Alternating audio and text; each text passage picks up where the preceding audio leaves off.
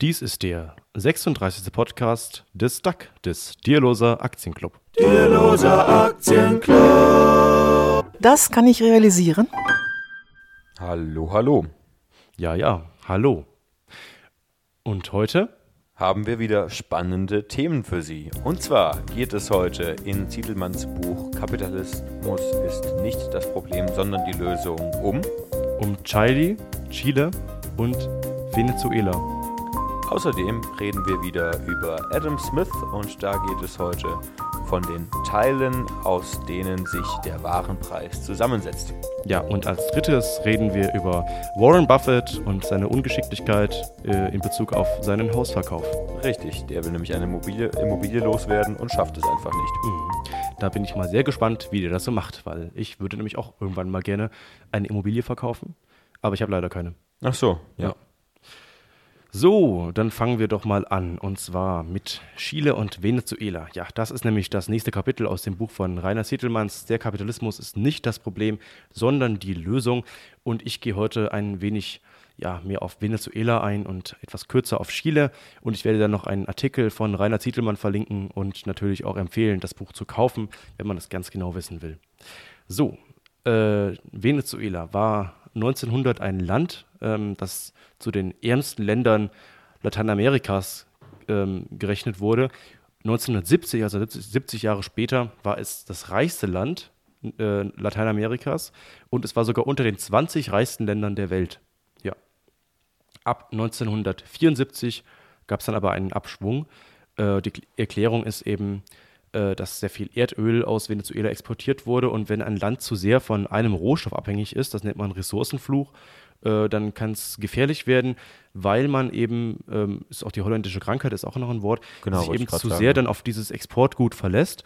Ähm, und äh, zum Beispiel die Löhne äh, in der Erdölindustrie steigen dann und dann steigen dann die Löhne in der gesamten Wirtschaft und dann wird eben der Rest der Wirtschaft, der nichts mit der Erdölindustrie zu tun hat, einfach äh, nicht mehr wettbewerbsfähig, äh, weil es einfach zu teuer ist, das ganze Zeug zu exportieren. Also die Lohnnebenkosten sind eben auch sehr stark gestiegen und so weiter.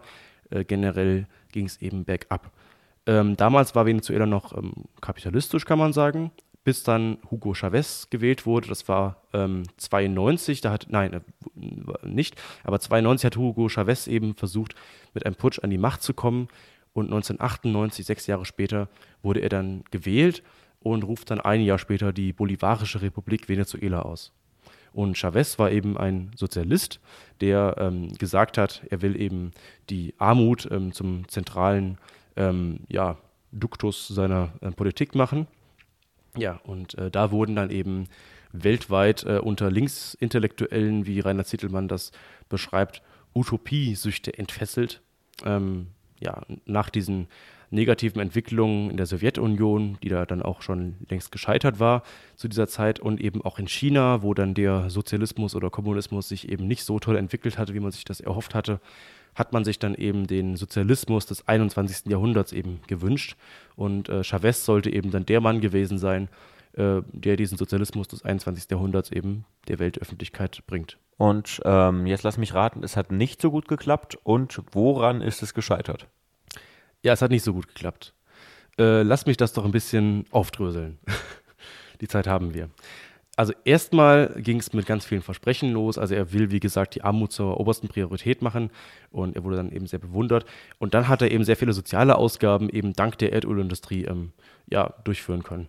Ähm, da gab es auch ganz, ganz viel Geld. Und ähm, irgendwann dieses Unternehmen, die äh, PDVSA, also das staatliche Venezuelan venezuelanische Erdölunternehmen, war eben schon staatlich ähm, und lief eigentlich auch ganz gut, äh, hat sehr gute Gewinne gemacht, aber das hat Chavez irgendwann nicht mehr so richtig gut gefallen, dass irgendwie ein großes Unternehmen, das auch noch dem Staat gehört, Gewinne macht, weil das ist ja nicht so sozialistisch. Und dann hat er eben Folgendes gemacht, er hat die Führungskräfte im Unternehmen eben durch Gesinnungsfreunde ausgetauscht. Da gab es dann sogar Streik unter den ähm, Arbeitern. Und äh, Chavez hat dann eben gedroht, die PDVSA ist rot, rot von oben bis unten. Und äh, wer das eben nicht mitmachen will, soll eben kündigen oder nach Miami auswandern. Das ist witzig, ich habe gerade heute im äh, Deutschlandfunk gehört, dass äh, die Deutsche Bahn, die ja Staatskonzern ist auch, ähm, dass da jetzt auch irgendwie einige Manager ausgetauscht werden durch äh, Parteifunktionäre aus äh, SPD und CDU. Die Deutsche Bahn ist rot, rot von oben bis unten. Ja, genau. Ja. Wer das nicht will, soll zu Locomore gehen oder, oder zu, zu Flixtrain. Ja. Ja. Flixtrain ist nämlich grün, zumindest äußerlich. Das werden wir sehen. Ja, aber jetzt nochmal zurück zum Thema. Ähm, dann dieser Ölkonzern musste sich dann eben noch als sozialen Wohltäter aufspielen. 2005 zum Beispiel äh, wurde dann Bedürftigen in Boston, also ärmeren Leuten in Boston, im Winter, äh, die wurden mit 40 Prozent billigerem Heizöl versorgt. Ähm, einfach so. Ähm, ja, und äh, 2007 zum Beispiel wollte Venezuela eben die absolute Mehrheit äh, im Konzern bekommen. Es gab eben noch ausländische Investoren, zum Beispiel ExxonMobil. Äh, die mussten dann eben 2007 ihre Anteile an Venezuela verkaufen und eben ExxonMobil hat sich geweigert und äh, in den USA dagegen geklagt. Ähm, da wurde denen dann auch Recht gegeben. Ähm, aber PDVSA hat dann eben Lieferungen an ExxonMobil, äh, also quasi an den Inhaber, boykottiert und äh, die, die ähm, Geschäftsbeziehungen eingestellt. 1998, ähm, also zum ähm, Regierungsantritt von Hugo Chavez, ähm, ja, hat der Haus, der Staatshaushalt eben zu 50 Prozent aus Gewinnen dieses Erdölkonzerns schon bestanden, also die Hälfte. Äh, und zu seinem Tod 2013 waren das Ganze 90 Prozent. Da sieht man eben mal, wie wichtig dieser Erdölkonzern eben in Venezuela war und äh, in der Wirtschaft. Und die Politik hat sich eben auch nur auf diesen Konzern verlassen. Ähm, zugute kam eben der Regierung zu dieser Zeit der die Explosion der Ölpreise während, äh, während dieser Zeit. Also wenn der Ölpreis nicht so hoch gewesen wäre, hätte das alles nicht funktioniert. Aber ähm, ja, Rainer Zietelmann beschreibt das auch ganz suffisant, eben wie die ganzen Linksintellektuellen auf der Welt ihn eben bewundert haben, den großen Zauberer, äh, wie er es eben schafft, große soziale Wohltaten ähm, ja, zu verteilen. Das Ganze ging dann ähm, auch eben weiter mit seinem Nachfolger Nicolás Maduro. Ähm, ja, ganz viele ähm, ja, Unternehmen wurden weiter verstaatlicht und ähm, reguliert. Und ähnlich ähm, wie es zum Beispiel auch in der DDR war, es gab eben staatlich festgesetzte Preise ähm, ähm, und die wurden eben künstlich niedrig gehalten, aber sie waren eben knapp, weil man sie sich eben irgendwann nicht mehr leisten konnte. Also äh, normale Konsumartikel wie zum Beispiel Binden oder Tampons waren eben knapp und äh, im Fernsehen gab es immer, dann immer eine Frau, die eben erklärt hat, wie man sich mit Haushaltsmitteln Tampons und Binden selbst herstellen konnte. Und das äh, Ganze hatte dann noch eben einen antikapitalistischen und konsumkritischen Touch. Also statt irgendwie zu sagen, äh, das Land kriegt sich auf die Reihe, dass man, dass man irgendwelche Sachen herstellt oder importiert, äh, wird dann auch gesagt, ähm, ja, das ist unsere Konsumkritik, dass wir unsere Tampons eben selbst basteln. Ja, das ist schon witzig. Das sind ja irgendwie so diese, diese lustigen Geschichten, die in jedem Kapitel bisher zu finden waren, mhm. ob das jetzt in ähm, in der DDR war, wo die ähm, Bauern ihren Schweinen das Brot verfüttert haben, weil es mhm. billiger war als, äh, ähm, als dies, das normale Futter, oder ob in, äh, in, Nordkorea die Regale voll waren, aber äh, niemand was rausnehmen darf, weil dann die Regale ja leer werden würden. Das ist schon echt äh, lustig. Also dieses, ähm, diese Systeme, die eben einfach so aus, auf Ideologien beruhen, führen einfach immer dazu, dass irgendwie total skurrile Sachen passieren. Genau, es gibt einfach keine freien Preise und deswegen gibt es eine völlige Fehlsteuerung von Produktionen, Produkten und so weiter, dass eben Schweine dann Brot äh, zu essen bekommen, äh, statt eben, genau, Körner, wie du schon gesagt hast. Ja, ähm, aber es gab auch Sachen, die eben nicht so lustig waren. Zum Beispiel 2006, äh, 2016 lag eben die Kindersterblichkeit bei 33 Prozent und die Säuglingssterblichkeit äh, lag zum Beispiel über der Säuglingssterblichkeit von Syrien, das sich zu der Zeit im Krieg befand, befindet, immer noch. Das ist echt ganz schön verrückt. Und das in einem Land, äh, das eben ja sozialistisch und wohltätig sein will und so weiter. Ähm, da mangelt es dann eben an den grundsätzlichen Sachen, nicht nur an Tampons und Binden, sondern eben auch an medizinischer Versorgung. Ja. Genau. Cut. Jetzt gucken wir nach Chile, das, äh, glaube ich, direkt daneben liegt, wenn mich meine Geografiekenntnisse nicht täuschen. Hier ist auf jeden Fall auf demselben Kontinent. Genau. Ähm, ist auch ein lateinamerikanisches Land und was eben Chile mit Venezuela auch äh, gemeinsam hat, es war sozialistisch regiert bis 1973 und es ist eben auch sehr von einem Exportgut abhängig, nämlich von Kupfer. Ähm, ja, 1973 gab es einen Militärputsch unter General Augusto Pinochet ähm, und eben der Vorhergänger, der Sozialist Allende, begeht Selbstmord. Und da ging es dann los. Und die Militärregierung, die natürlich keine Demokratie war, hat aber die Wirtschaft ähm, liberal ähm, umgestellt, könnte man sagen. Äh, also hat ein kapitalistisches System eingeführt Ähm, und Chile hat sich eben zum Beispiel von den Chicago Boys, unter anderem von äh, Milton Friedman, beraten lassen. Ich habe aber auch mal gehört, also es wird immer sehr kritisiert an Friedman. Der hat, glaube ich, ziemlich jedes Land beraten, was nicht irgendwie bei drei auf den Bäumen war, weil er eben ja, ein populärer Ökonom war. Ähm, wie viel Kontakt er jetzt direkt mit Chile hatte, weiß ich jetzt gar nicht genau. Ähm, aber warum ist das kritisierenswert? Ich meine, wenn jemand, eine, was, wenn jemand was zu sagen hat, kann er doch jeden beraten, das ist doch schön. Ja, weil Chile eben keine Demokratie zum Beispiel ist. Ja. Äh, aber man hat eben gesehen, ähm, Chile hat dann eben sich in die andere Richtung entwickelt wie Venezuela. Und warum soll ich jetzt im Sozialismus leben? Ist ja auch keine Demokratie und mir geht es irgendwie schlecht und ich habe keine Tampons. Äh, dann doch lieber in der Diktatur und ich kann mir irgendwas zu essen leisten und äh, habe irgendwie einen einigen, äh, einigermaßen einen Wohlstand. Äh, also die Wirtschaft wurde eben liberalisiert und es gab eine Öffnung für ausländische Investoren, die Steuereinnahmen steigen und so weiter, obwohl ähm, die Steuern erstmal gesenkt wurden und so weiter aber die Unternehmen machen eben höhere Gewinne und so weiter. Ähm, 1988 hat Pinochet, der eigentlich Diktator war, sogar eine Volksabstimmung machen lassen über seine Wiederwahl, hat aber verloren. Ähm, und das zeigt eben dann, dass sich doch in der Marktwirtschaft eine Art äh, Zivilgesellschaft entwickelt, äh, so langsam. Also Kapitalismus, sagt ähm, ja Zittelmann immer wieder, kann man eben nicht von oben verordnen wie den Sozialismus, sondern Kapitalismus entwickelt sich eben langsam von unten nach oben. Und äh, natürlich Marktwirtschaft, wenn ich mich wirtschaftlich irgendwie frei betätigen kann, mein eigenes Unternehmen aufbauen kann und so weiter, dann will ich auch irgendwann politisch mitbestimmen. Und Friedman hat das eben damals schon als Beweis gesehen, dass eben der Kapitalismus zu Demokratie führt. Ähm, großes Gegenbeispiel natürlich heute immer noch China. Ja, ja, das stimmt, ja. Ja, ähm, ja genau, das war es eigentlich schon zu den beiden. Ähm, Chile jetzt nicht so detailliert. Aber ich werde noch einen Artikel verlinken. Aber ich finde das schon relativ interessant, ja. dass dann eben der Kapitalismus in Chile so mehr, mehr und mehr, ich weiß gar nicht, wie es heute genau ist, ob man jetzt von einer Demokratie sprechen kann. Aber natürlich langsam äh, sieht man den Trend, ähm, ich gebe den Menschen die Freiheit und die können selbst entscheiden über ihre wirtschaftlichen Sachen, dann wollen sie auch irgendwann anfangen, ähm, politisch mitzubestimmen. Ja, ja, ja, und ähm, ja, also zumindest geht es auf jeden Fall den, den äh, Bewohnern von Chile ähm, materiell um einiges besser als denen von Venezuela. Genau. Ich habe jetzt keine genauen Zahlen, weil er schreibt immer so, so Zahlen, irgendwelche Indizes und äh, sowas wie die Säuglingssterblichkeit auf jeden Fall. Mhm. Kann ich äh, guten Herzens versichern, dass die Säuglingssterblichkeit in Chile nicht so hoch ist wie in Venezuela. Ja. Jo. Gut, dann kommen wir heute mal wieder zu Adam Smith, Wohlstand der Nationen. Ähm, beim letzten Mal ging es ja um den realen und um den nominellen Preis von verschiedenen Waren eben. Ähm, das haben wir ja im Podcast ausführlich besprochen. Und ähm, ja, diesmal geht es praktisch ähm, um die Teile, aus denen sich der Warenpreis zusammensetzt. Und äh, wir haben ja beim letzten Mal gelernt, dass ähm, der genaueste Gradmesser des Wertes einer Sache eigentlich immer erstmal der, ähm, die Arbeit ist. Das heißt, ähm, an der Arbeit kann ich erstmal messen, was eine Sache wert ist. Das ist natürlich immer nicht so ganz so einfach. Also man kann jetzt nicht sagen, nur weil jemand jetzt drei Stunden an einer Sache gearbeitet hat, ist sie viel wert, sondern es kommt natürlich auch auf solche Sachen an wie Qualifikation und die Mühe, die mit der Arbeit zusammenhängt und, und so weiter. Also das ist auf jeden Fall erstmal so das, das Wichtigste und das ist eben auch erstmal für den Warenpreis das Essentielle. Und ähm, in einer Gesellschaft ohne Kapitalisten eben besteht der Warenpreis eben nur aus, dem, aus der Arbeit bzw. aus dem Arbeitslohn. Und er nimmt da zum Beispiel ein Beispiel ähm, von einem Jägervolk und äh, ja, die Arbeiter, äh, also die Jäger, die brauchen halt ähm, zum Beispiel jetzt, um einen Biber zu jagen, brauchen sie doppelt so lang wie für einen Hirsch.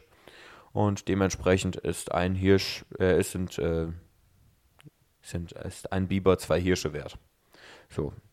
Ist erstmal irgendwie logisch. Ähm, ja, das ist das Einzige, woraus der Wert eben besteht. Und ja, als sich dann, wenn sich aber die Gesellschaft eben weiterentwickelt, wenn sich eben Kapital in einigen Händen sammelt, dann gibt es eben Kapitalisten, die dann eben ihre, ihr Kapital zur Verfügung stellen und Leute dafür arbeiten lassen. Und dann kommt eben ein zweiter Teil für den Preis hinzu einer Ware und das ist der Profit. Und der Profit ist eben praktisch die ähm, Rendite aufs Kapital für den Kapitalisten. Ja, ist eigentlich ganz einfach. Also ich mhm. habe irgendwie, was weiß ich, 20.000 äh, Euro auf dem Konto und ähm, will, dass das jetzt für mich arbeitet, also kaufe ich irgendwie ein Auto und äh, stelle einen Taxifahrer ein. So, das heißt, da ist jetzt im Lohn drin ähm, der Profit, also das, was praktisch im, im, Preis für den Kunden ist drin, der Profit. Also das, was für mich äh, abfällt, das muss ja irgendwie, ich will ja, dass sich das Auto wieder refinanziert. Und logischerweise auch der Lohn für den Fahrer. Und dann gibt es aber noch einen dritten Bestandteil, ähm, der eben ja auch über die Zeit dazugekommen ist, und das ist die sogenannte Grundrente. Also praktisch für fast alles, außer eben für Dienstleistungen, ähm, wird eben eine Grundrente fällig. Und ja, das gibt es fast überall. Und Adam Smith schreibt hier, dass es wohl in den, an den schottischen Küsten gab es wohl Leute, die haben äh, Steine gesammelt und ähm, die zum Steinschneider gebracht. Also bei denen gab es keine Grundrente und auch kein Kapital, sondern eben nur den Arbeitslohn. Aber in der Regel ist es eben so, dass ähm, diese Grundrente immer dazukommt, weil eben jemand das Land, auf dem gearbeitet wird, verpachtet. Und ja, dann gibt es eben spannende Sondersituationen. Ähm, zum Beispiel hat er von einem, ähm, von einem Grundbesitzer gesprochen, der zum Beispiel ähm, auf seinem eigenen Gut arbeitet. Und ähm, Moment. Oder hier ein Gärtner, der seinen eigenen Garten mit eigener Hand bestellt. Ich äh, lese mal kurz einen, einen, kurzen Abschnitt vor. Vereinigt in seiner Person den dreifachen Charakter eines Grundbesitzers, Pächters und Arbeiters. Daher müsste ihm sein Produkt die Rente des ersten, den Profit des zweiten und den Lohn des dritten eintragen. Indessen wird das Ganze gewöhnlich als sein Arbeitserwerb angesehen. Also es gibt praktisch so diese Mischformen. Da heißt es dann einfach, ja, das ist, das ist seine Arbeit, aber im Grunde genommen ist es trotzdem, sind es immer diese, diese drei Elemente. Und so ist es jetzt zum Beispiel, äh, was weiß ich, wenn ich Tuba-Unterricht gebe, dann kann man sagen, das ist ein reiner Arbeitslohn.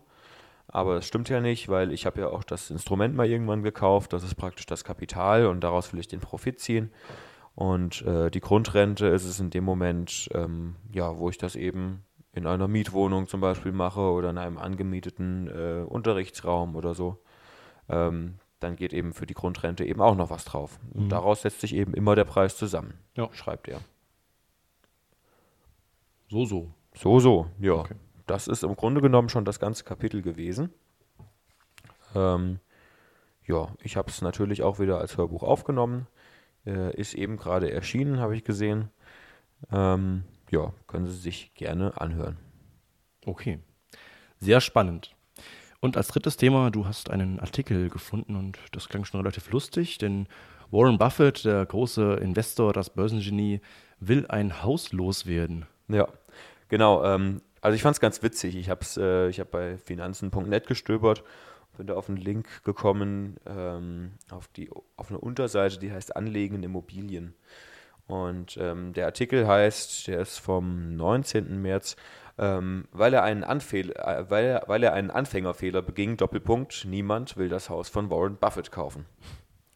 Ja, und das ist halt echt ganz lustig. Ich meine, er ist irgendwie einer der wichtigsten Personen, wenn es ums Investieren geht und einer der erfolgreichsten Investoren überhaupt. Aber scheinbar mit Immobilien hat er sich nicht so besonders viel auseinandergesetzt. Und ähm, ja, die Geschichte ist folgende. Er hat ein Haus in Florida wo er eben immer mal mit seiner Frau hingefahren ist und ähm, da Ferien gemacht hat. Und ähm, ja, die Frau ist 2004, glaube ich, gestorben. Und er macht da immer seltener Ferien. Jetzt will er das Haus auf jeden Fall loswerden. Er braucht es halt nicht mehr. Und ähm, ja, hat halt gesagt, für 11 Millionen Dollar will er es verkaufen.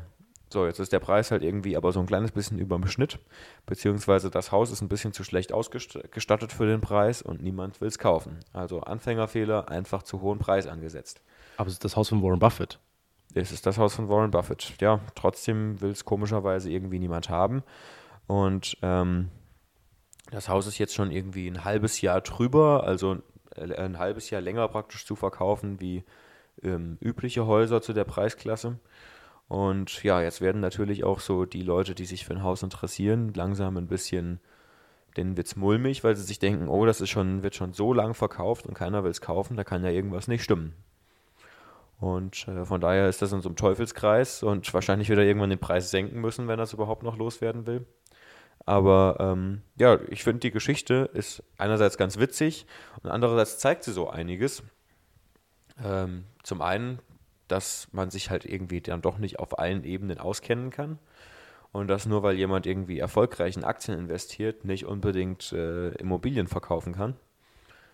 Ähm, ja, zum Zweiten äh, zeigt, dass man sich eben nicht zu emotional an Dinge binden sollte. Weil zum Beispiel dieses Haus, ich meine, warum will er es denn so teuer verkaufen? Er hat es irgendwie in den 70ern gekauft für ein paar hunderttausend Dollar und jetzt will er es für 11 Millionen verkaufen. Wahrscheinlich, weil ihm das Haus was bedeutet. Er hat da drin, hat da viele Erinnerungen dran und so weiter. Hat sich wahrscheinlich einfach ein bisschen in das Haus verliebt, wie das eben so ist. Ja. Und da muss man natürlich auch ähm, an der Börse zum Beispiel aufpassen, dass man sich eben nicht in seine Aktien verliebt, dass man keine Lieblingsaktie hat. Ich zum Beispiel habe jetzt schon ein paar Mal davon erzählt, äh, was ich für ein glückliches Investment mit meiner Allianz gemacht habe und dass ich diese Aktie auf jeden Fall weiterhalten werde. Da muss ich jetzt praktisch umso mehr, umso mehr Erfolg ich damit habe, umso mehr muss ich aufpassen, dass ich mich nicht äh, in die Aktie verliebe und dass ich praktisch nicht der Aktie alles nachsehe, dem, dem Unternehmen. Und wenn jetzt das Management irgendwie grobe Fehler macht, dass ich dann halt trotzdem bereit bin zu sagen, okay, jetzt verkaufe ich mal. Genau, du hast ja auch deine Offshore-Aktie gehabt, die auch, die du auch relativ lange gehalten hattest. Genau, ja, die, ja, ja. Hm. Und so ist es eben. Man sollte sich eben nicht äh, persönlich an Aktien binden, sondern immer auch mal ähm, sich von sich selbst entfernen und nochmal die Kennzahlen angucken, zum Beispiel. Ja. Ja, und was der Warren Buffett eben super gut mit Aktien kann, kann er halt mit Immobilien nicht so toll. Tja. Und ja, hat ihm alles nichts geholfen. Da kann er noch so sagen, ich bin der gerissenste Investor aller Zeiten. Ähm, ja, deswegen wird er sein Haus halt trotzdem irgendwie nicht los. Aber wollen wir ihm alles Gute wünschen, dass er die 11 Millionen noch aufs Konto kriegt. Vielleicht werden es 10 oder 9. Das wird ihm jetzt auch nicht wehtun. Ja. Und wir sind was losgeworden, und zwar alle drei Themen für den heutigen Podcast. Ja. Es ging ein bisschen schneller, aber dafür ging es letzte Woche etwas länger. Und wer es noch nicht alles gehört hat, kann das ja gerne nochmal machen und das Hörbuch von Raimund anhören in voller Länge. Es wird immer genug geben, immer mehr jede Woche, was wir ins Internet stellen. Das kann man immer wieder hören. Und ja. Wir verabschieden uns, glaube ich, schon für heute. Ja. Mhm. Vielen Dank, dass Sie reingehört haben. Schöne Grüße. Der Duck. Over and out.